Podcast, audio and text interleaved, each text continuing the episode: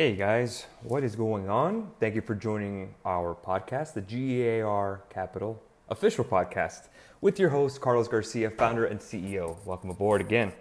It is episode 23. Let's talk earnings. The big, big third quarter earnings. Actually, this is for the second quarter, but we're in the third quarter, technically the fourth quarter. So, again, either way, it is time for earnings season. It's time to know exactly what your favorite companies, your companies that you're invested in, and how they're doing and how it works in the market. Well, you know what, guys? You know, earnings is something that we talk about uh, also in our teaching course on options. Uh, it's this Super Bowl week happens four times a year, four quarters in a year, right? Well, again, guys, earnings reports are not an exact science and exactly how they affect a stock. You know, usually uh, people think, you know, with a good earnings report, the stock will go up. Not exactly all the time. That's not necessarily true. Uh, there's a couple things you want to know when it comes to earnings. First thing is expectations. Number one, write this down. I hope you have a pen. Expectations is key. You can find out the expectations for any earnings report on your brokerage uh, account online. Um, I use TD Ameritrade personally, and they'll actually show you the non-GAAP estimate, consensus estimate. Now remember, when it comes to expectations, there's consensus, meaning everyone combines into one estimate. But again, most of the time, most analysts don't come up with just one expectation. And when you have earnings for a certain company, you have analysts that are just focused on one company or one sector. So let's say for an example for, for Apple. Apple is the biggest company on the planet, so let's use them for an example. Uh, you'll have someone on Goldman Sachs, Morgan Stanley, uh, any one of these brokerage houses or banks, Bank of America, Citigroup, that actually will focus entirely on Apple. Usually one or two people, most of the time it's just one analyst uh, that'll just be researching them, uh, future earnings, R&D, um, profits, uh, expenses, everything. They're going to analyze their recent quarter, the quarters before that, growth, their chart. They're just going to master or focus on that one stock. So again, when you have an estimate from an analyst or an expectation, remember you're getting expectations from all of those analysts from different banks. Now, again, if it's a smaller company, maybe they'll just have one or two, but for a company like Apple, there should be several. So let's keep that in mind. So, again, expectations are not just set as one number, it is expectations from a consensus view from all the analysts. So, the things that people, when it comes to expectations, there's two numbers everyone looks at to EPS and revenue. So, again, you look at EPS as earnings per share. So, when you see estimates in regards to a dollar uh, figure, whether it's $1.64, 5 cents, 45 cents, $4.66, $2.92. It's basically their earnings per share. Earnings per share. This is how much they earned based on per share basis. The other thing is revenue. How much sales they draw on. That's the number that I look at the most. Earnings per share is a whole different ballgame, but I like revenue because it tells me how much sales they have, how much income are they getting. Are they closing deals? Are they moving product? Is their inventory up? So again, if an Apple company like Apple beats their revenue number, again, you're talking about a company that's moving product. They're making sales. Sales cures all, as Mark Cuban said. So again, to me, that's the most important. And then, of course, the third one is profitability. Again, you want to know how much their profit is. Again, profit is revenue minus expenses equals your profit. To me, I always say that profit isn't exactly the best way to verify a company. But again, you know, it's just one of those things that you know you can kind of fluff profit by just cutting costs. If your earnings is a dollar and your and your rev uh, your earnings revenue is a is a dollar and your expenses are fifty cents, you get fifty cents profit. But if you cut down your expenses to twenty five cents, you'll have seventy five cents in profit. Are they more profitable? Yes, but you cut down a little overhead. Maybe you laid off workers. Maybe you shut down some plants. Um, maybe you're giving less bonuses, less pay. Again, to me, I never, I don't think about cutting costs as more as bringing in revenue. I'd rather see the company bring more revenue than cut costs. Cut costs to me that they're just not as, they're not as bullish or more confident in the future than a company that's looking into, you know, expanding. I want to see companies spending, especially in a really good economy. I want to see expansion. I want to see more factories. I want to see more hiring. I want to see more sales, not profitability based on cutbacks. If I see a company that's cutting back on overhead or cutting back on workers or you know laying off workers or buying out workers. That's not a great sign to me short term. Long term, is that sustainable? Yes. But again, I'm not a huge fan of it. I'd rather see more of a uh, revenue standpoint. Revenue to me is key. For example, like a Netflix, their main drive revenue is subscribers. So I want to see subscriber base go up. Subscriber base doesn't really work with a, you know, a Clorox because there's no subscribers for Clorox. But again, you're looking at, you know, Netflix and their number subscribers is their main source of revenue. That's where the revenue comes in. For Clorox, their main revenue is how much did Walmart buy? How much did Target buy? Again, are they moving product? But you know, with Clorox, they're a consumer staple, not a discretionary, meaning, you know, you still need Clorox even in a recession to clean your house or clean your tub. Again, that's not something that people say, I'm not going to buy Clorox anymore or buy their wipes. And not only that, but they're pretty, pretty, um, uh, they pretty much have multiple products. They just don't have one product. So they're very diversified. So again, that's just an example of what we look for. So when we talk about earnings, again, guys, expectations. That's the main thing. You know, EPS, revenue, and profit growth. Now let's say Apple beats all three. All three. You will think stocks are gonna go up, right? It's gonna have to go up. Not necessarily. I want you to think about when it comes to the market, it's not as opaque, it's not as simple as that. The market is very opaque, meaning that it's it's not as as direct as that.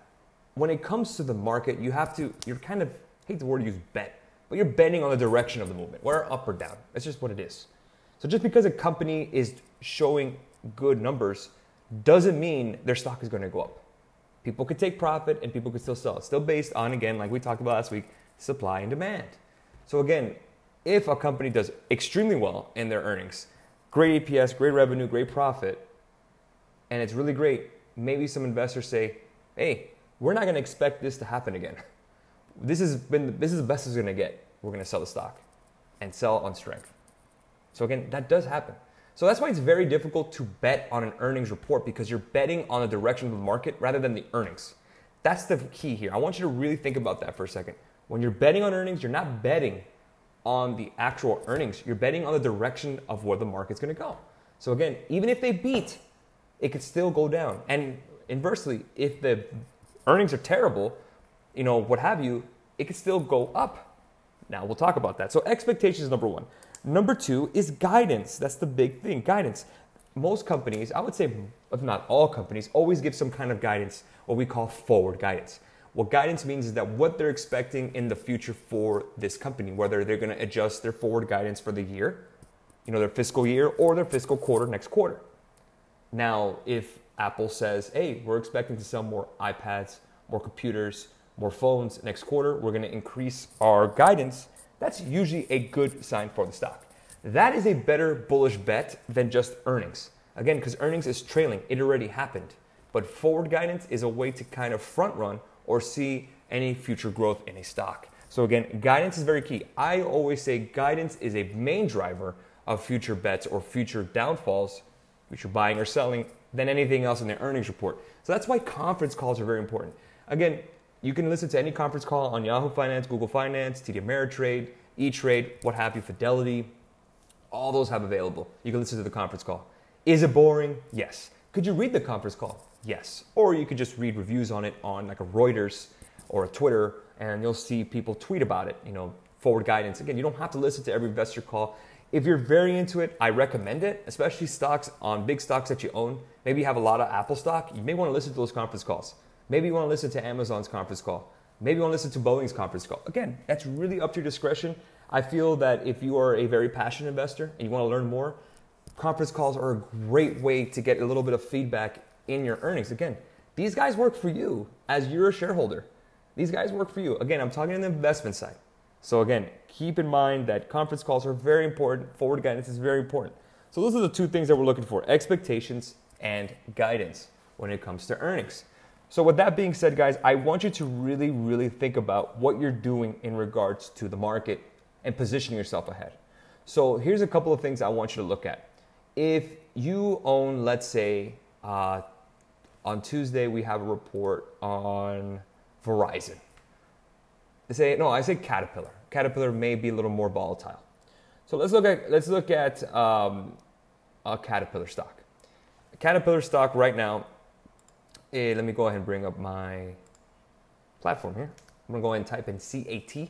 CAT is trading at $131 a share, $131.32 a share, right?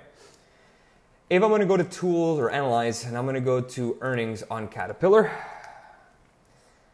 looking at uh, fiscal year, third quarter 18, implied 37.95% historical volatility. This is volatility. Again, let's go ahead and skip that. Let's just skip that. So looking at earnings, we're to go ahead and bring up fundamentals. Uh, I want to bring up earnings here. Earnings schedule is October 23rd, which is Tuesday. Let me go ahead and bring up here. Caterpillar. Oh, give me one second. All right, Caterpillar. Click on it here. Okay, their estimate range here, for example, is the highest estimate, like we talked about consensus, is $2.97. Their average estimate is $2.73, and their lowest estimate is $2.55 for the quarter. So again, this is the consensus is $2.73. So last quarter, quarter two, we had non-GAAP earnings of $2.97. So we're looking for a little bit of a drop in EPS growth. So if you own stock, let's say you own 100 shares of Caterpillar, all right? So 100 shares, again, not a huge position, but you own some you know, $131.32. That's $13,132 you have in stock. Again, pretty up to position, all relatively speaking. So what I would do in regards to earnings, if you own the stock, not trading it, is maybe buy some puts against it. Buy some puts for the week. Again, you can look at some puts right now. I'm looking at the volume for the October 26 puts. It's $3.40. A little pricey depending on where you are in regards to finance. But again, this will provide you some downside risk, and some downside protection. If the Caterpillar falls, let's say Caterpillar falls and you have 10 contracts at $1.30 strike with strong volume of 15,470, right? If the stock falls, let's say it falls 10%, okay? 10%, again, big number, 10% on the stock is $1,300 that you would lose on your value of your stock. Now, again, it's not realized because you still own the stock. But if you have those puts, the $130 puts, and the stock's now at 121, maybe you can make those $1,300 back. Think about that. So let's buy, let's go ahead and click on the ask, $3.40. I'm gonna go ahead and buy, you know, you're gonna protect yourself for $1,000, your downside risk. Spend $1,000, which is, you know, three contracts, which is 300 shares, whatever.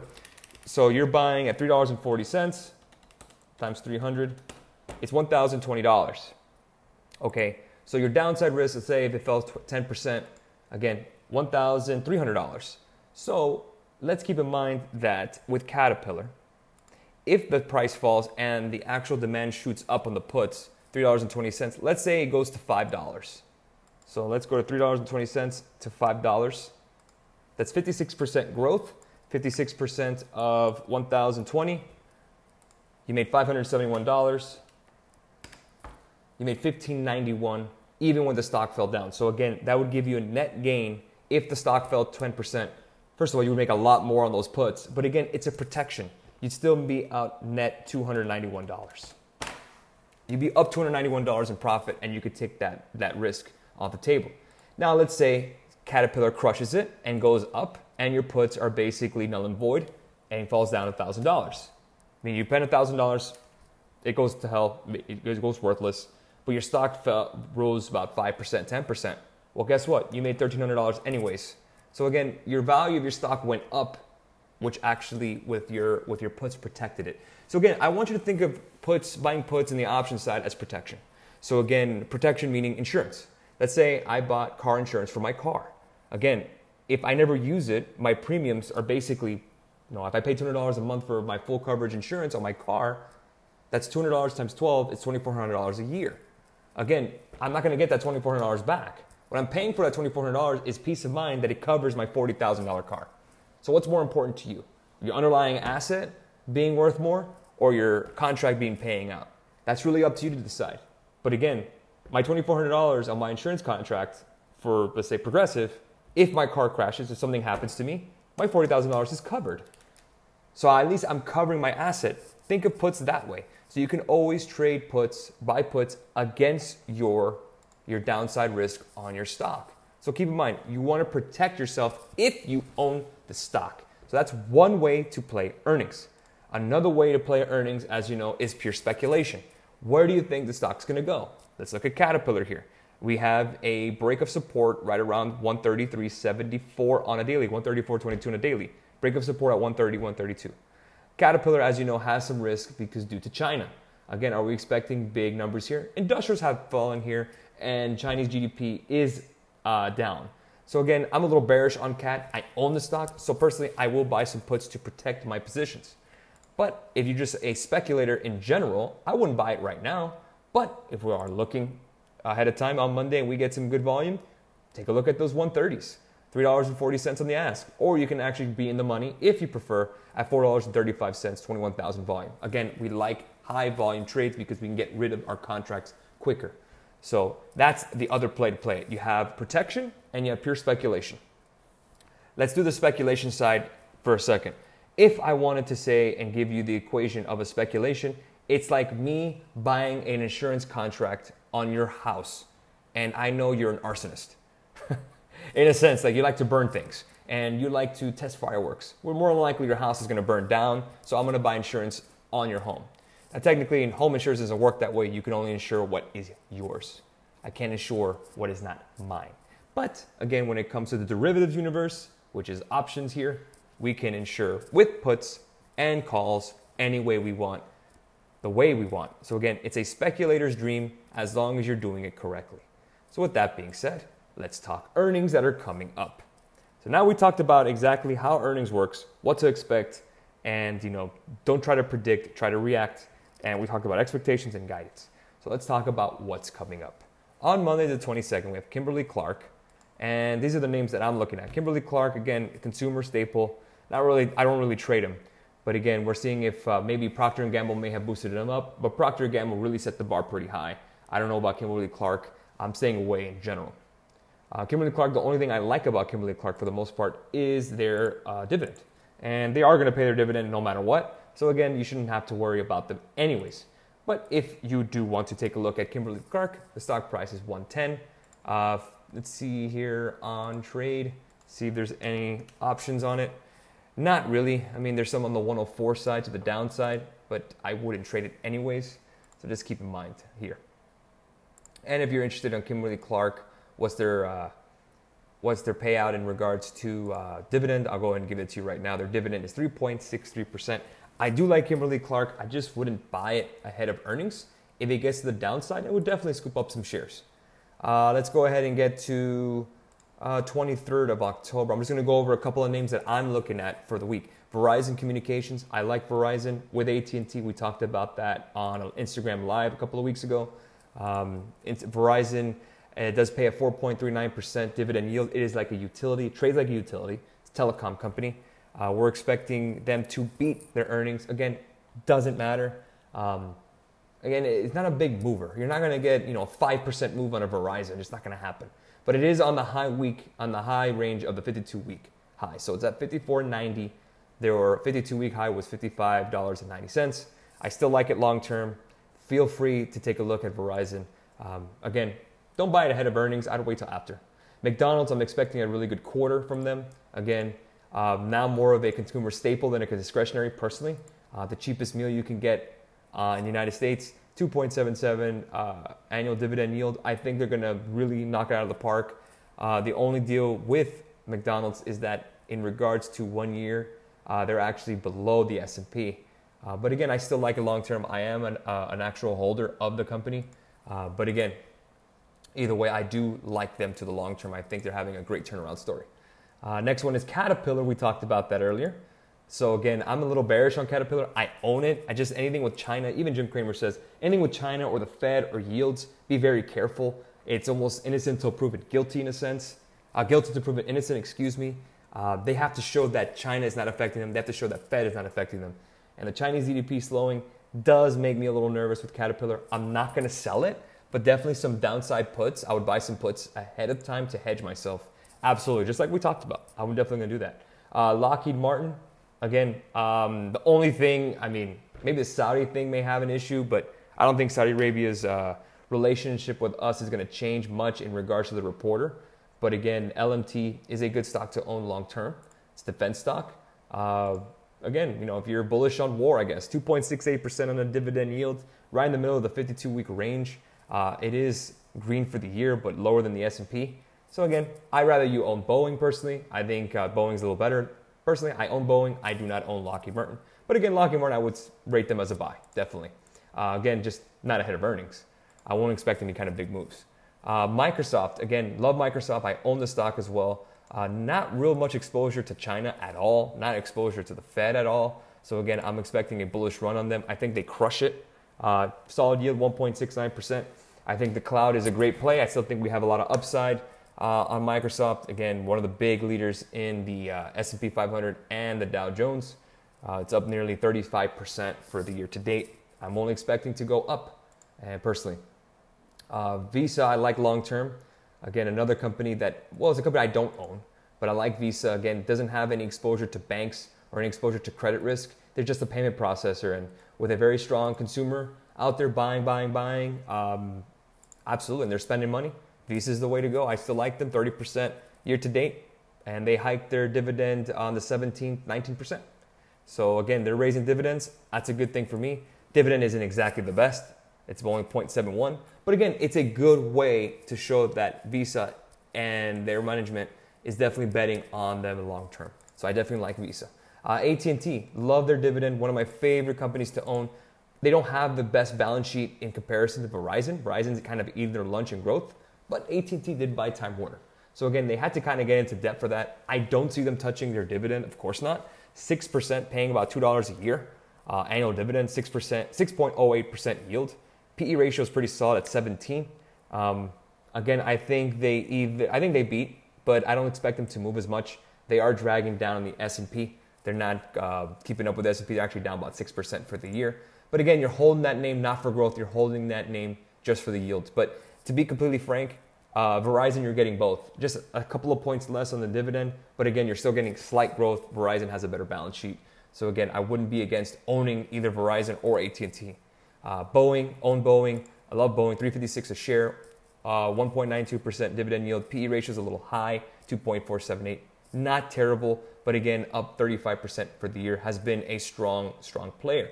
Um, I think they actually crush it. They do have a little bit of exposure to China, but they have so many orders in regards to their planes and military hardware that I'm not even worried about it. They're set for the next 10 years, in my opinion. Uh, next on the Thursday, the 25th, Amazon. Amazon, everyone knows Amazon, second great, uh, largest company on the planet Earth. Uh, I love Amazon. I own, I own Amazon. 80% uh, uh, up year to date. They're up huge. PE ratio is out of whack. Obviously, uh, it's an expensive stock relative to earnings, but again, it's an aggressive growth stock. You know what you're going to get here. I think they absolutely crush it. I think any kind of pullback, you buy Amazon with both hands.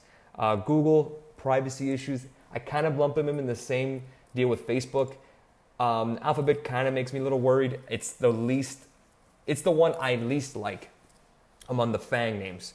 So they're up about 12% year to date. Uh, definitely lagging behind Amazon, Apple, Microsoft, and all those guys. Uh, PE ratio 29.68 doesn't pay a dividend. Um, I think they beat, but again, they're getting away from I think Google Plus or the Google Hangout, what have you. Um, so again, I, Google is always going to make money. That's not a problem here. But again, the privacy issues kind of concerns me. I expect them to have a little more of a down day. If you want to go ahead and get a little way for more pullback to buy in, I'm for it. If they pull back below $1,000 a share, I'm not against it. Again, have a long-term horizon on Google. But again, um, again, if you want to buy it, uh, that's fine. I'd rather you just be in Amazon instead. But you know, maybe Facebook is a little cheaper. Honestly, I'd rather just maybe go into Facebook instead. I, and Facebook has been beaten down. So again, you can imagine. But I would say Google probably uh, it's a decent decent bet, but I prefer Facebook instead. Uh, looking at Intel, oh, another China one that's you know chip makers are getting crushed. Micron, AMD, all those boys. Intel, I'm expecting to fall to 2.73 percent. I think they'll beat, but I think uh, just forward guidance with China tariffs just make me worried. Uh, if they fall a little more, I'd rather you just be an AMD, Nvidia, or Micron than Intel. I'm not a huge fan of Intel right now. I think uh, what they're paying out in, in dividends, the other guys don't. They get to save that money, and I like that. It's funny. I like dividends, but again, I also like the companies to save a little money personally. That's just me. And those are some of the names that I do like, or I'm still looking at. But again, you have to kind of see all around on other companies. You know, we have a lot, a couple more weeks of earnings. So those are the couple names that I am watching. I, got, I don't want you guys to just bet the house on anything. It's not really worth doing. Don't bet the ranch on anything that you do, guys. Always be cognizant of the fact that always look at expectations. You want to look at guidance. You know, those numbers are very important. If you want to take a look at those conference calls, that's also a very smart move. If you own any of these stocks that are coming up this week, hedge your positions. Buy a little bit of puts. Again, I recommend it if you have traded options before. It's like buying an insurance contract on your current positions. If you don't, it's not the end of the world. You don't need to do it if you have it in your 401k. I'm talking about if you have it in your brokerage account. That's it. So, again, guys, do not feel scared. Do not feel intimidated by earnings reports. Again, this is a great way to see some volatility. So, if you're a day trader, you're absolutely grabbing your popcorn because you're excited for what's to come. And if you're just a long term investor, these kind of quarter by quarter moves shouldn't even faze you at all because, again, you have your long term targets, your long term terms. Again, options are a great way to hedge your position ahead of time. So, again, a lot coming in, guys. Be very, very careful. Again, use proper risk management. And of course, do your research. Again, it's going to be a fun earnings season. Our clients will be ready. Our team will be ready as always. So, again, thank you so much for joining us on this podcast, episode 23. Let's talk earnings. We'll catch you for next episode soon. Talk to you guys soon. Thank you so much for joining me again.